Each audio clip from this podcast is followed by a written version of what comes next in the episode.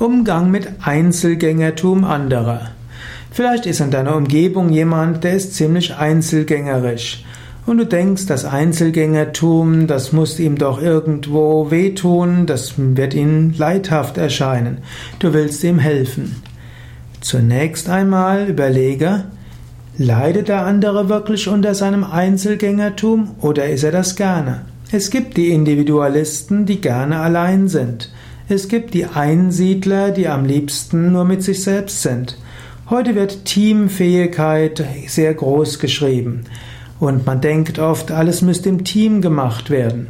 Aber viele der großen Leistungen der Menschheit waren eben keine Teamarbeit, sondern sie kamen aus Einzelgängertum.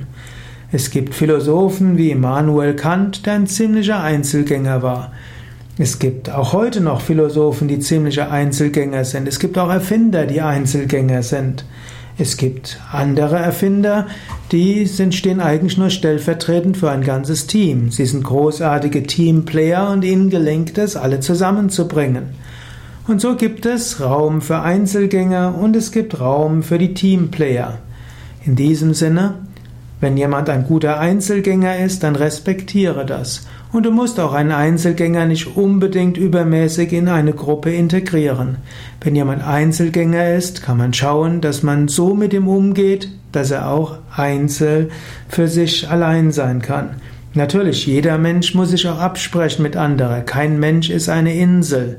Aber beim Einzelgänger wird man vielleicht weniger gemeinsame Berührungspunkte schaffen und stattdessen klare Absprachen, wer macht was bis wann und wie wird darüber berichtet, wann trifft man sich das nächste Mal.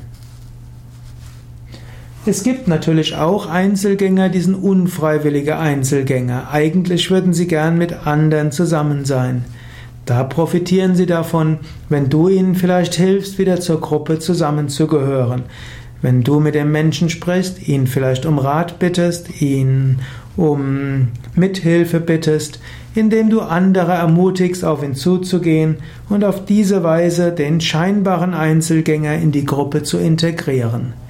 Also, es gibt diese zwei grundsätzlichen Möglichkeiten, das Einzelgängertum zu respektieren und als wertvoll anzusehen oder den anderen bewusst integrieren in die Gruppe. Und oft ist eine Mischung aus beidem notwendig.